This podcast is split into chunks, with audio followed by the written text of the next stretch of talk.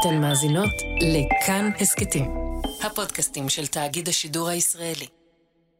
היי, אתם על חיות כיס, אני שאול אמסטרדמסקי. ב-20 באוגוסט, פרופסור אריאל רובינשטיין מאוניברסיטת תל אביב פרסם מאמר בעיתון הארץ, והוא כתב שם, דמיינו שאתם ממונים על, על מערכת הבריאות ואתם ניצבים לפני מגפה, ואתם צריכים להחליט על אחת ורק אחת אה, משתי אה, חלופות. חלופה אחת אמורה להציל 100 בני אדם בגיל 75, אה, ואני מוסיף את העובדה, פחות או יותר מדויקת, שתוחלת יתרת חיי כל אחד מהאנשים המבוגרים, בני 75, היא בערך 10 שנים. החלופה השנייה אמורה להציל צעירים בגיל 30, שתוחלת יתרת חיי כל אחד מהם היא כ-50 שנה. החלופה השנייה, אני מציין שהיא תביא להצלת חייהם של איקס בני אדם, והשאלה שאני שואל אותה היא, מהו אותו איקס שהיה מביא אותך להעדיף את החלופה המצילה חיי צעירים על פני הצלת חיי מבוגרים. לדילמה הזו שרובינשטיין מציב במאמר יש שורשים מאוד מאוד עמוקים. זה בעצם גלגול של דילמת הקרונית, שנולדה בסוף שנות ה-60. אולי אתם מכירים אותה. אתם הנהגים של קרונית של רכבת קלה. על הפסים לפניכם עומדים חמישה אנשים שנתקעו על המסילה והם לא יכולים לזוז. אתם בוודאות תפגעו בהם. אלא אם תסיטו את הקרונית אל מסילה שמתפצלת מהמסילה הראשית. אבל אז זה אומר שתפגעו בוודאות באדם אחד שעומד שם ולא יכול לזוז. מה תעשו? תהרגו חמישה אנשים או אדם אחד? או אפשר לנסח את זה גם הפוך, תצילו אחד או תצילו חמישה. לכל אחד ואחת מאיתנו יש איזושהי אינטואיציה מוסרית לגבי השאלה הזו, אם כי יש מצב שהיא משתנה, בהתאם לפרטים הקטנים, בהתאם ליום, בהתאם למצב רוח, לגיל שלנו, אולי לנורמות החברתיות שמסביב. רובינשטיין הפנה את השאלה שלו לסטודנטים לתורת המשחקים, אנשים בשנות ה-20 לחייהם, ממגוון רחב של מדינות, סין, הודו, ארצות הברית וישראל. מה המספר המינימלי של הצעירים שהיית מעדיף אה, להציל את הצעירים על פני הצלת 100 אנשים בני 75 עם תוחלת חיים של 10 שנים. רק כשישית מהמשיבים ענו את התשובה 100, זאת אומרת, או 100 או 101, זאת אומרת, הם העריכו בן אדם באשר הוא בן אדם, והעדיפו את הצלת הצעירים רק אם מספר הצעירים המוצלים עולה על מספר המבוגרים המוצלים. זאת אומרת, המשיבים הללו מעדיפים להציל כמה שיותר בני אדם, לא משנה מה הגיל שלהם. בערך אה, שליש מהמשיבים אה, עשו אה, תחשיב של שנות חיים, וביניהם מה שראוי למקסם זה לא מספר בני אדם המוצלים, אלא מספר שנות החיים הצפויות מהשיטה הנבחרת. כשאופציה ב' מצילה 20 צעירים, שתי החלופות מצילות מספר שנות חיים שווה, אלף. לפי החישוב הזה, כ-32% מהמשיבים העדיפו להציל 21 צעירים על פני 100 מבוגרים. שליש נוסף ענה תשובות שנעו בין 22 ל-99. קרוב ל-20% מהמשיבים המעיטו בערך חיי המבוגרים עד כדי כך, רובינשטיין כותב, שהעדיפו להציל 20 צעירים על פני 100 מבוגרים. התוצאה של הניסוי שלו, שהוא לגמרי מסייג ומגדיר כסוג של סקר תחושות ולא באמת מחקר מדעי או מדגם מייצג, התוצאה הייתה מאוד ברורה. רוב מכריע, 83% מהמשיבים, נתנו משקל יתר לחיי צעירים על פני חיי מבוגרים. עכשיו, יכול להיות שזה קשור לעובדה שהאנשים שהשתתפו בסקר היו כולם אנשים צעירים, אבל אולי זו נטייה אוניברסלית, בלי קשר לגיל של המשתתפים בסקר. אני לא יודע. מה שאני כן יודע הוא שהניסוי הקטן הזה של פרופסור רובינשטיין הוא רק תרגיל מחשבתי קטן. המציאות, לעומת זאת, היא פי אלף יותר מסובכת. אחרי לחצים פוליטיים, הסגר הלילי על יישובים אדומים נדחה ב-24 שעות. אכן, אה, ביום חמישי צפוי אה, קבינט אה, הקורונה לדון בסגר על הערים האדומות. חשבתם שיהיה סגר החל מהערב בעוד שעתיים. ובכן, כמו שזה נראה בדקות אלה, אין. אבל איך הוא... אחרי ארבעה חודשים ומשהו של שגרת קורונה, נדמה שהסגר שוב מתקרב. ואני לא יודע אם בסוף יהיה סגר כלל ארצי או לא יהיה סגר כלל ארצי. אני לא חושב שמישהו יודע, אני רק יודע שברגע שדילמת הסגר עולה ברצינות על השולחן, אז השאלה מפסיקה בבת אחת להיות רק שאלה בריאותית, והופכת להיות משהו פי אלף יותר מסובך. כמו הניסוי הקטן של רובינשטיין, רק הרבה הרבה הרבה יותר מורכב. אין מקום שבו כל המשק ייסגר. מבחינתי, אני אפעל ככל יכולתי שלא יותר סגר. אני קורס כלכלית. ההורים שלי עוזרים לי בשכר דירה, עוזרים לי באוכל. המכה היא, היא לא מכת מוות, היא מכת מוות בייסורים. כי בעצם מה אומרים? אם בסופו של דבר יהיה סגר בחגי תשרי, הוא יהיה שונה מאוד מהסגר של מרץ-אפריל. גם בגלל שהאוכלוסייה כבר עייפה, ולא בטוח שתציית. גם בגלל שהמערכת הפוליטית נראית אחרת, ותהליכי קבלת ההחלטות עצמם השתנו. גם בגלל שהנגיף כבר הרבה יותר מפושט, וגם בגלל שהכלכלה במצב שונה לחלוטין ממה שהיא הייתה בתחילת המגפה. אנחנו הוצאנו אומדן של כחמישה מיליארד לשבוע. הבעיה הכי גדולה כרגע זה שיעור אבטלה של 12 אחוזים. ו... בשלב הזה, כולנו כבר יודעים היטב מה המשמעות של סגר כללי. סגר כללי עלול להביא לקפיצה נוספת במספר המובטלים ואנשים בחל"ת, ובשלב הזה יש לא מעט אנשים לא מעט אנשים שאומרים לממשלה, חבר'ה, אתם התחרפנתם לגמרי. אין מצב שאתם הורסים את הכלכלה באופן בלתי הפיך בשביל שכמה אלפי אנשים לא ימותו. זוכרים את מה שאמר בתחילת המגפה יורם לס, שצריך פשוט להקריב שבעת אלפים אנשים, שהם ממילא מבוגרים, אז לא נורא?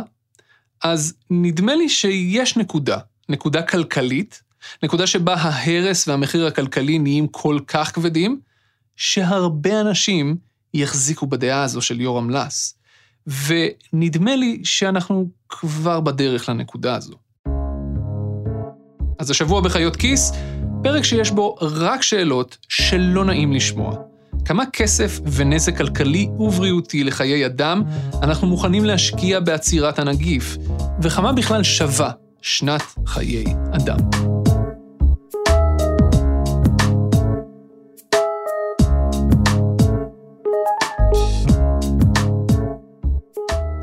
אם אתה יכול רק להציג את עצמך, כלומר להגיד איך קוראים לך ומה אתה עושה בחיים. דוקטור דן ימין, אני חבר סגל באוניברסיטת תל אביב בפקולטה להנדסה, ואני ראש המעבדה לחקר התפשטות של מחלות מדבקות.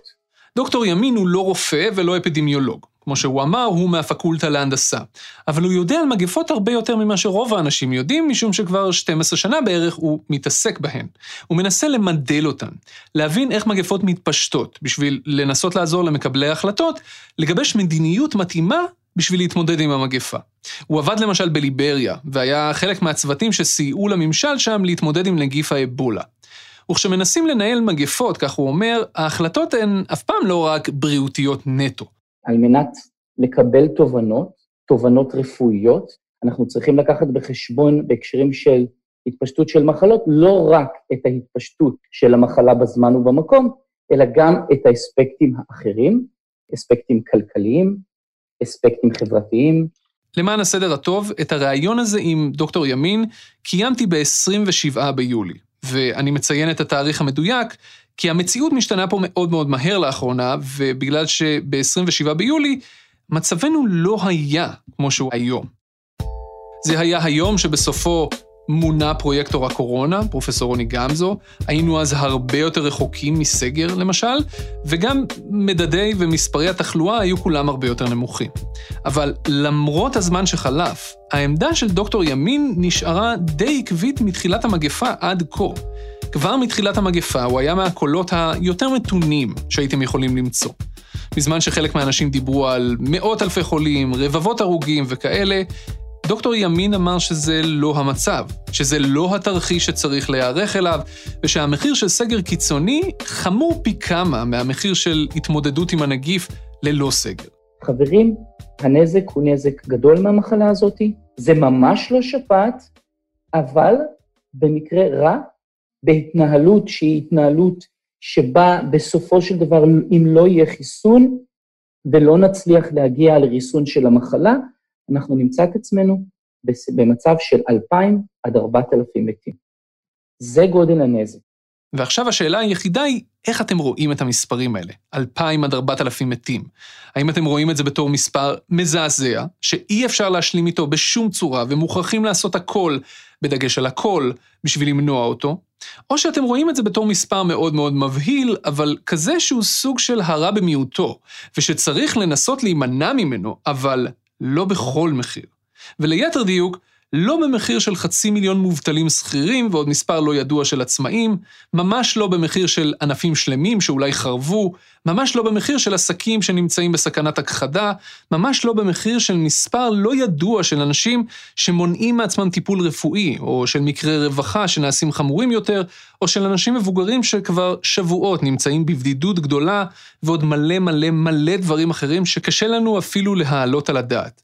לא, הם אומרים. אנחנו ממש לא רוצים להציל 2,000 עד 4,000 אנשים במחיר הזה. אבל באיזה מחיר כן? איך עונים על השאלה הזאת בכלל? איך יודעים מה המחיר הכלכלי? מה ה-X הזה שמעליו זה כבר לא נראה לנו משתלם, ומתחתיו זה כן? בשביל זה, בשביל לענות על השאלה הבלתי אפשרית הזאת, בשביל זה המצאנו את הקוואלי.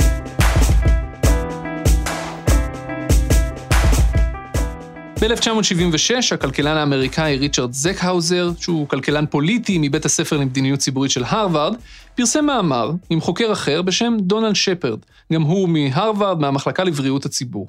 הכותרת של המאמר שלהם הייתה Where now for saving lives, ואני אשאיר את זה באנגלית, כי אחרת הכותרת הזאת תלך לי לאיבוד בתרגום. בפתח המאמר שלהם, הם שאלו שאלה פשוטה, פשוטה לכאורה. הם כותבים שם ככה, עם התקדמות תחומים ציבוריים רבים, כמו ביטוח בריאות ממלכתי, או מדיניות ציבורית בתחום האנרגיה, או רגולציה בתחום הבטיחות בעבודה וכאלה, על החיים של מי אנחנו צריכים לשמור. או בניסוח קצת יותר פרובוקטיבי מזה, באיזה תוכניות מוטב לנו להשקיע כסף ציבורי בשביל להציל איזה חיי אדם. במאמר שלהם, זקהאוזר ושפרד לא התכוונו לדבר על התמודדות עם מגפות. המטרה שלהם הייתה לבנות מסגרת מחשבתית שתעזור למקבלי ההחלטות להחליט באיזה מדיניות כדאי לבחור בשביל להציל איזה חיי אדם. ושם, במאמר הזה, בעמוד 11, הם טבעו לראשונה מושג שמלווה אותנו מאז ועד היום, קאלי, שאנחנו נקרא לו היום קוואלי, Quality Adjusted Life Year. הקוואלי הוא ניסיון לכמת בכסף מה הערך של שנת חיי אדם. זק האוזר ושפרד כתבו ממש בתחילת המאמר שלהם, שרק עשור לפני כן, שאלות מהסוג הזה היו טאבו. אסור היה בכלל לשאול אותן. אבל האנושות התקדמה והתפתחה, כך הם כותבים, והגיעה העת לדבר על זה. אני לא אספר כאן את כל ההיסטוריה של הקוואלי, אבל אם אתם ממש ממש בקטע, תנו לי להמליץ לכם על הפודקאסט של הכלכלן החביב עליי, טים הרפורד, Cautionary Tales. לפני כמה פרקים הוא הוציא פרק בשם האקסל של החיים והמוות, The Spreadsheet of Life and Death. שם הוא סיפר באופן מקסים על ההיסטוריה של המושג הזה, בעיקר באנגליה. אז אם בא לכם להרחיב, שם זה המקום. המושג הזה קוואלי, או ליתר דיוק, צורת המחשבה שמנסה לכמת את הערך הכלכלי של חיי אדם, לא נועדה בשביל לשים תג מחיר על החיים שלנו. זה קצת מובן מאליו, אבל לפעמים צריך להגיד את המובן מאליו.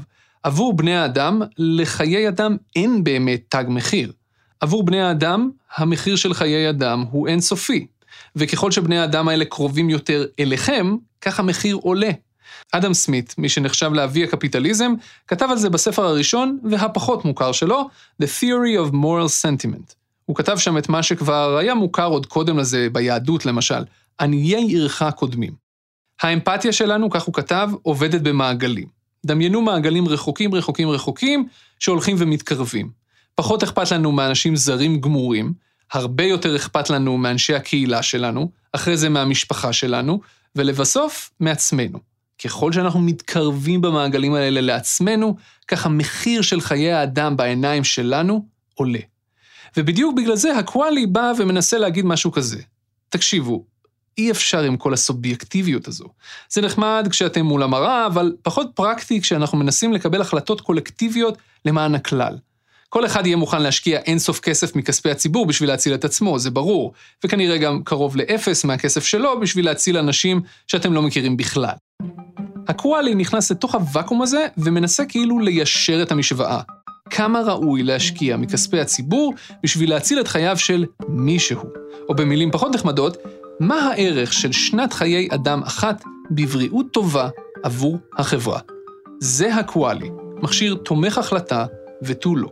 קיימת מתודולוגיה שנקראת מתודולוגיית Cost Effectiveness Analysis, אה, ניתוח עלות תועלת בריאותי, ולפיו בעצם אנחנו לוקחים ומנסים לכמת שנות אדם מתוך מטרה לקבל החלטות. זה שוב דוקטור דן ימין מאוניברסיטת תל אביב. חשוב להבין מהו האתגר בבריאות. בעצם, אני יכול ללכת ולקנות אה, חמישה קילוגרם עגבניות, אבל אני לא יכול ללכת ולקנות חמישה קילוגרם בריאות. קשה מאוד לכמת בריאות. וזה בעצם האתגר הגדול בקבלת החלטות בבריאות ורפואה. לכן, במרוצת השונים, הבינו שאין דבר כזה, ולא ניתן לבוא ולהגיד, נשלם כל מחיר כדי לפדות בריאות. זה לא הגיוני, ומה לעשות, מדינה חפצת חיים חייבת לתמחר את המוות. עוד הרבה לפני המגפה, בשנים רגילות לגמרי, שבהן אנשים לא עטו מסכות, לא שטפו ידיים כל כך הרבה, ואלכוג'ל היה עניין רק לג'רמופובים, מדינת ישראל, ועוד הרבה מדינות ברחבי העולם, תמחרו את החיים והמוות של בני אדם באופן קבוע. בין אם זה תמחור עקיף, כמו בקבלת ההחלטה לא להרחיב את כביש 90 לכביש דו-נתיבי לכל כיוון עם גדר הפרדה לכל אורכו, ובין אם זה תמחור ישיר יותר, שיטתי ומחושב, כמו של ועדת סל התרופות. יש לנו בישראל סל בריאות, ובעצם יש לנו את ועדת הסל, ועדה מרתקת בעצם, אה, שלוקחת בחשבון אספקטים רחבים, והיא גם לוקחת בחשבון את האספקט הזה של כלכלת הבריאות. ובעצם השתי שאלות המרכזיות שהם שואלים, זה כמה שנות אדם אנחנו חוסכים וכמה שנות אדם איכותיות אנחנו חוסכים כתוצאה מההתנהלות. ואם אתם תוהים לעצמכם מה נחשב לקוואלי נורמטיבי במדינות המערב, אז יש לזה תשובה. קחו נשימה רגע, כי תכף תגלו כמה שווה שנת חיים בריאה אחת שלכם. או כמה המדינה מוכנה להשקיע מכספי ציבור בשביל לקנות לכם עוד שנת חיים בריאה אחת. מוכנים? הנה זה בא. מדינות מסכימות לשלם בין GDP פר קפיטה אחד לנפש לבין שלוש. זאת אומרת, לצורך העניין בחישוב פשוט, אם בערך התמ"ג הוא, אה, לנפש הוא 30 אלף דולר. בישראל, אגב, אנחנו כבר עומדים על 40 אלף דולר לנפש. אז אה, מדינות יסכימו לשלם בין 30 ל-90 אלף דולר כדי לפדות שנת אדם תקינה. זה בערך המספרים. נעגל את המספר הזה ל-100 אלף דולר, אוקיי? והעניין הוא שלמרות שיש לנו מספר, מכאן זה רק נהיה הרבה יותר מסובך.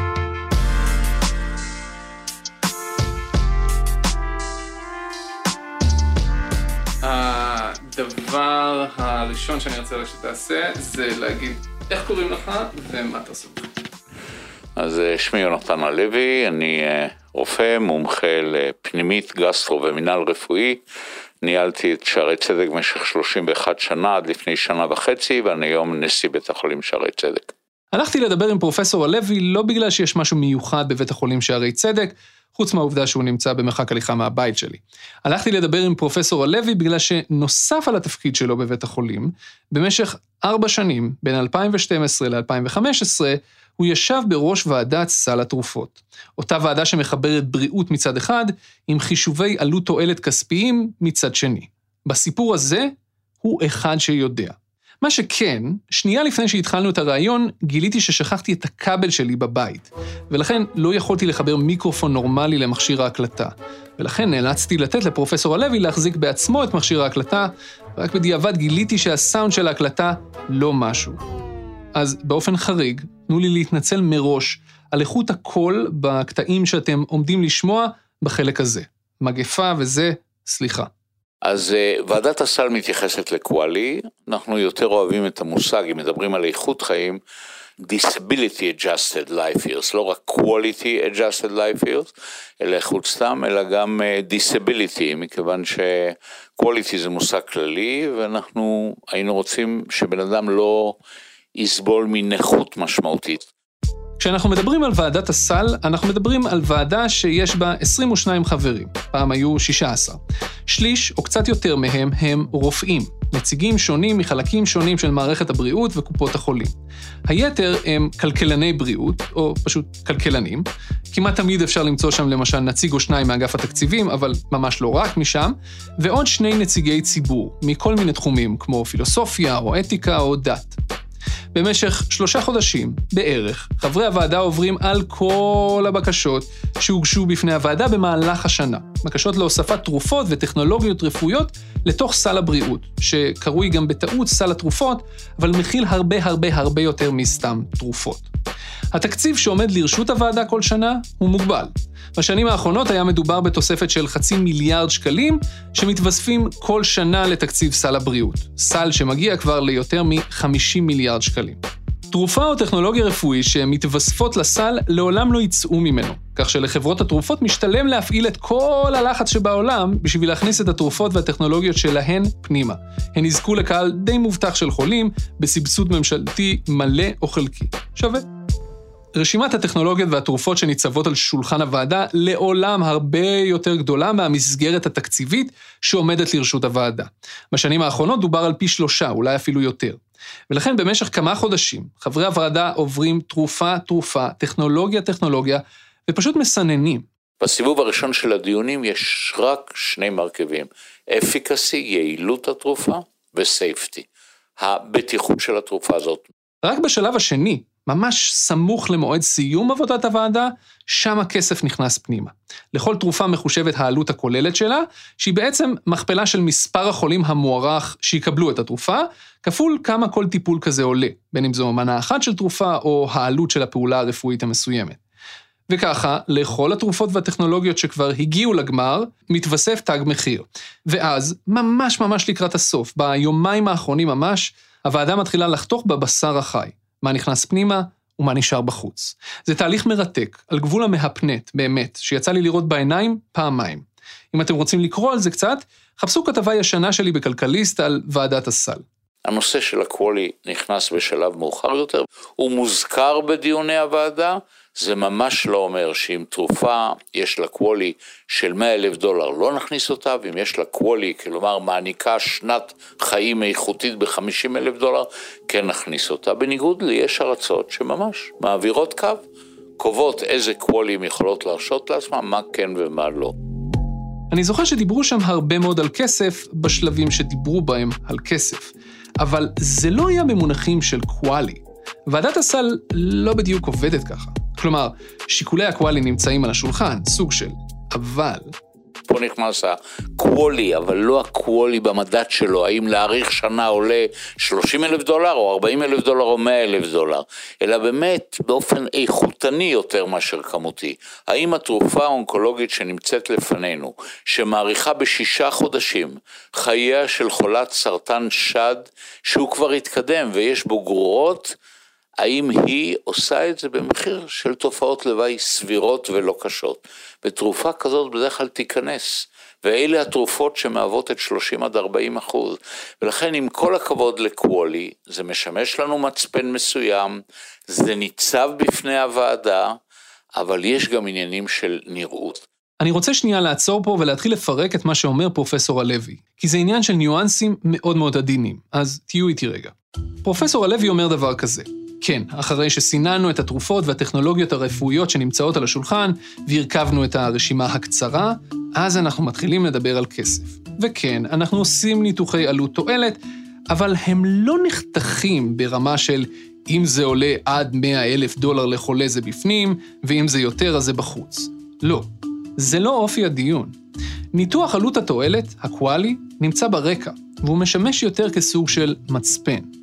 ההתלבטויות האמיתיות הן הרבה יותר מורכבות מאשר הדיבור התאורטי על הקואלי, והן מורכבות ממיליון פרמטרים. למשל, אם יש על השולחן שתי תרופות בעלות זהה עם מספר חולים זהה, ויכול להיות שהתרופה הראשונה מוסיפה חצי שנת חיים והשנייה יותר מזה, אבל בכל זאת הראשונה תיכנס ולא השנייה. למה? כי יש פה שיקולים נוספים. זה מה שפרופסור הלוי הגדיר נראות. ויכול להיות שכשתחשב את זה בקוולי, תקבל את אותו קוולי. 50 אלף דולר עולה להאריך את חייו בשנת איכות. אני טוען שתהיה נטייה בוועדה, ואני לא אומר שהיא מוצדקת, שאם מול התרופה לא, תעמוד תרופה שמעריכה במחיר, באותו קוולי, את חייו של חולה בסרטן, אפילו סרטן מתקדם, ייתכן שחולה הסרטן יועדף. וזה מגרעת, ולכן זה לא מתמטיקה. אני חושב שבגלל שהסבל של חולי הסרטן נראה פחות בשליטה, שהמוות שלו הוא יותר אכזרי, ושתוחלת חייו הרבה הרבה יותר קצרה.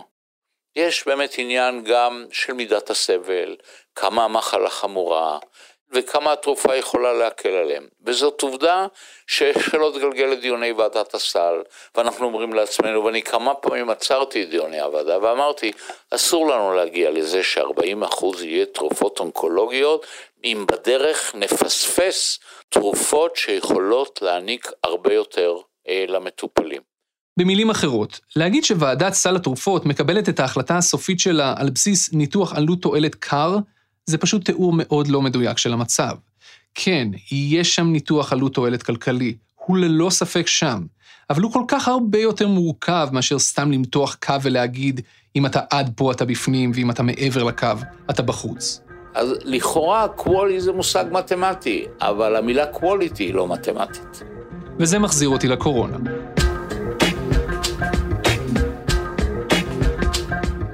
עכשיו, אחרי שעשינו את כל הסיבוב הזה, אחרי שהבנו מאיפה נולד הקוואלי ומה הוא היה אמור לעזור לנו לעשות, ואיך זה עובד בפועל כשאנשים מתבקשים לקבל החלטות מהסוג של כסף או בריאות, עכשיו בואו ננסה להשליך את זה על הקורונה.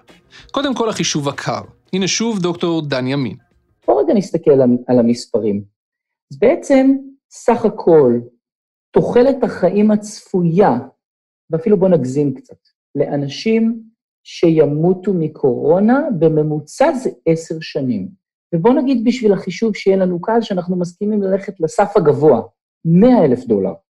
בסדר? סדר גודל. זאת אומרת שאנחנו, כדי לפדות בן אדם, חיים של בן אדם אחד שימות מקורונה, אם אנחנו מתרגמים את הדברים למונחים של כלכלת בריאות, אנחנו צריכים להסכים לשלם מיליון דולר, אוקיי? מיליון דולר. איך הגענו למיליון דולר לנפש? אם יש לנו 100 אלף דולר לאדם ותוחלת חיים ממוצעת של עוד 10 שנים, 100 אלף כפול 10 הם מיליון דולר. יום אחד של סגר, מיליארד וחצי שקלים. כלומר, המשמעות המתבקשת מהדבר הזה זה שבשום פנים ואופן אסור לעשות סגר כללי. בשום פנים ואופן. על פניו דוקטור דן ימין צודק. הנזק הכלכלי של הסגר הוא כל כך כל כך גדול, אפילו אם זה לא מיליארד וחצי שקל ליום, אלא רק מיליארד שקל ליום, זה עדיין כל כך הרבה הרבה הרבה יותר יקר מכל עלות של כל תרופה שהיינו מוכנים להכניס לסל התרופות, שאין שום הצדקה להטלת סגר כללי. אם אנחנו רוצים להציל אנשים ואנחנו מוכנים לשלם כל מחיר, הוא אומר, אז זה סבבה. אבל אם אנחנו לא מוכנים לשלם כל מחיר, אלא רק מחיר מסוים, אז זה לא סבבה בכלל. זה פשוט הרבה יותר מדי יקר במונחים של כסף, כסף שמאחוריו מסתתרים חיים של אנשים. נזק של חמישה מיליארד שקלים בשבוע, כמו שבנק ישראל מעריך את עלות הסגר, זה לא רק ירידה בצריכה שלנו. בגלל שנצרוך פחות, כי דברים יהיו סגורים, זה אומר שאנשים לא יעבדו, לא ישתכרו, בעלי עסקים יפשטו רגל ויקלעו למעגל חובות בלתי אפשרי, חלקם יהפכו לחולים בעקבות זה, חלקם אולי לנכים, חלקם אולי גרוע יותר. זה יפגע בילדים שלהם, בעתיד של המשפחות שלהם. זה נזק ממשי, שחלקו כלכלי וחלקו בריאותי, ואסור להתעלם ממנו. זה החישוב הקר. אבל אנחנו יודעים בשלב הזה שהחישוב הקר הוא לא האופן שבו החלטות מתקבלות גם בימי שגרה בוועדת סל התרופות, כשאין לחץ של מגפה. אז איך כן אפשר לקבל את ההחלטות האלה. הנה מפתח קבלת ההחלטות שמציע דוקטור דן ימין, סוג של מצפן או סולם סדרי עדיפויות. הנזק הגדול ביותר, הבריאותי, הבריאותי שאפשר ליצור, הוא הנזק הכלכלי. שתיים, קריסה של בתי חולים, ושלוש, זה נזק אם לא נצליח לרסן את המחלה הזאת והיא תהיה בקהילה, כפי שאנחנו רואים כרגע, ואז אנחנו נגיע עד יעבור זעם לסדר גודל של 2,000 עד 4,000 אנשים שימותו. או במילים אחרות, קודם כל לעשות הכל בשביל למנוע סגר מוחלט, כי זה הנזק הכי הכי כבד ואנחנו לא רוצים להיות בו. הדבר השני שאנחנו צריכים להתמקד בו זה למנוע קריסה של בתי החולים, כי גם לדבר הזה תהיה משמעות של נזק אדיר לכלכלה ולחיי אדם. שימו שם את המשאבים. ואם נצליח לרסן את המחלה באופן הזה, על ידי מניעת התקהלויות ומסכות והיגיינה וכאלה, נקטין גם את מספר המתים. ואם לא, מעריך דוקטור ימין, המשמעות תהיה אובדן חיי אדם של 2,000 עד 4,000 אנשים. וכן, 2,000 עד 4,000 מתים זה נורא, וכל אחד ואחת מהם הם עולם ומלואו. ולכן הוא אומר, אנחנו צריכים לשמור על מערכת הבריאות בשביל שתוכל לתת טיפול טוב למי שצריך. אבל המחיר של סגר כללי ומוחלט יהיה הרבה הרבה יותר גבוה. פרופסור הלוי מחזיק בעמדה די דומה. ולכן אני גם בין אלה שחושב שלחזור על סגר, כמו שאתה יודע מה, יסגרו לראש שנה, זה לא נורא, פסח, אבל סגר של שבועיים עכשיו, למשל, הרושם, הרושם הלא מבוקר, זה גם, זה החלטה איכותנית, לא כמותנית, לא כמותית, כן, אין פה מחקר, זה נראה שמיליון איש, בלי פרנסה, וגם מה שאתה רואה בתקשורת ומה שאתה רואה ברחובות, אה, לא שוות את זה, אבל זה מאוד קשה להגיד לאותו אדם בן 59. שנפטר מקורונה ויכול היה לחיות היום. ולכן הפתרון הוא לדעתי, קודם כל לשמור על מערכת הבריאות. אני מאוד סובייקטיבי, כי אני בכיר מערכת הבריאות בארץ, אבל זאת הטרגדיה הגדולה, כי אם מנתחים, איך ייתכן שלמרות שאנחנו המדינה המובילה בעולם במספר המאומתים יחסית לאוכלוסייה, אנחנו גם המדינה המובילה בעולם בתמותה הנמוכה, יחסית למספר המאומתים. ולזה אין לך הסברים, אין סיבה לחשוב שהווירוס מתנהג אחרת אצלנו. וההסבר הסביר ביותר זה שירותי הבריאות במדינת ישראל. ויש פה קבוצה של רופאים, הפנימאים והגריאטרים, שנופלים מהרגליים, אנשי טיפול נמרץ, שנופלים מהרגליים. אז פה הייתי מזרים משאבים. והנה, זו עובדה. אנחנו רואים שההחלטה על סגר נוסף היא החלטה שונה מאוד מההחלטה על הסגר הראשון. זה לא שההחלטה על הסגר הראשון התקבלה בקלות דעת, ממש לא. אבל בשונה מאז, בשלב הזה שאנחנו נמצאים בו עכשיו, הנזק הכלכלי כבר מאוד מוחשי.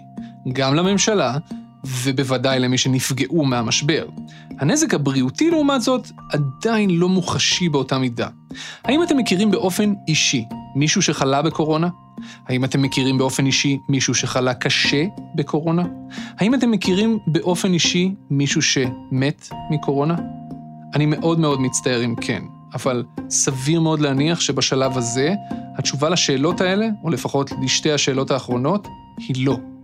וכל עוד זה המצב, כל עוד הנזק הכלכלי מאוד מוחשי, ומצד שני הנזק הבריאותי עוד לא מוחשי באותה מידה, השיקול הכלכלי אמור לגבור. אמור. וזה אולי מה שמסביר מדוע מקבלי ההחלטות הרבה יותר מתקשים לקבל את ההחלטה על הסגר השני, למרות שזה כבר באוויר הרבה מאוד זמן, לעומת ההחלטה על הסגר הראשון. ובכל זאת, מעבר לכל השיקולים הכלכליים, מעבר לכל חישובי עלות התועלת, לפי פרופסור הלוי, קו החשיבה שמשפיע על תהליך קבלת ההחלטות הזה, הוא קו מחשבה טיפה אחר, והוא מושפע ממשהו שלא נכנס לשום נוסחה ושום משוואה. חמלה. זו הסיבה שבגללה בסופו של דבר כמעט כל שנה, לפחות שליש מהתוספת לסל התרופות הולכת לתרופות סרטן. אפילו אם התרופות האלה מוסיפות חודשים ספורים לחיי החולים. אנחנו חומלים עליהם. כך זה בשוטף, הוא אומר, וכך זה עכשיו, בקורונה. אנחנו מדינה שהיא יותר חמלתית, מדינה שבה כולם מכירים את כולם, כולם בוגרי צבא, אז אני חושב שהשיקולים של החמלה, של עוצמת הסבל, הם יותר חזקים.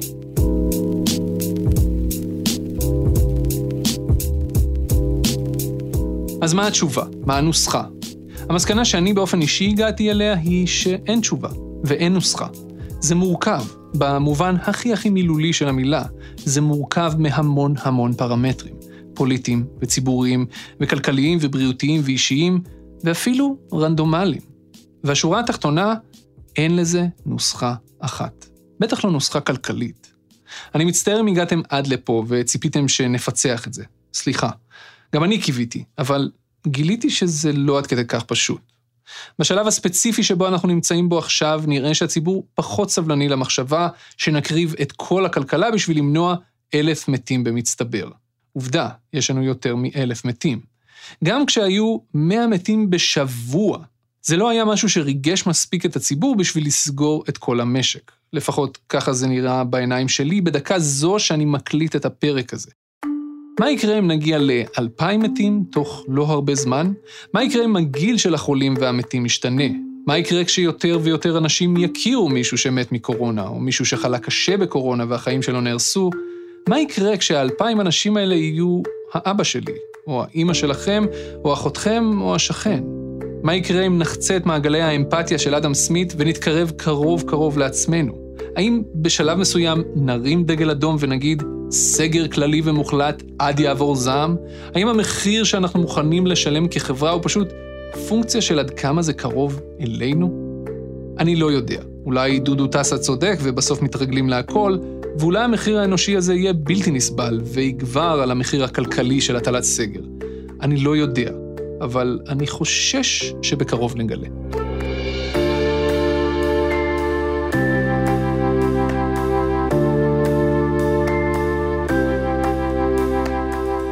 כל הפרקים של חיות כיס זמינים באתר של כאן, באפליקציות, ברחוב, בצעצועים לילדים שקונים באלי אקספרס, איפה שאתם רק רוצים. רומטיק הוא העורך והמפיק שלנו, עורך הסאונד הוא אסף רפפורט, קרן שובל חסכה לי שעות רבות בזה שתמללה את חומר הגלם. תודה גם לצליל אברהם שעזרה לי בתהליך החשיבה על הפרק, וגם דנה פרנק עזרה לי. אז תודה רבה לכולם. אני שאול אמסטרדמסקי, תודה רבה שהאזנתם.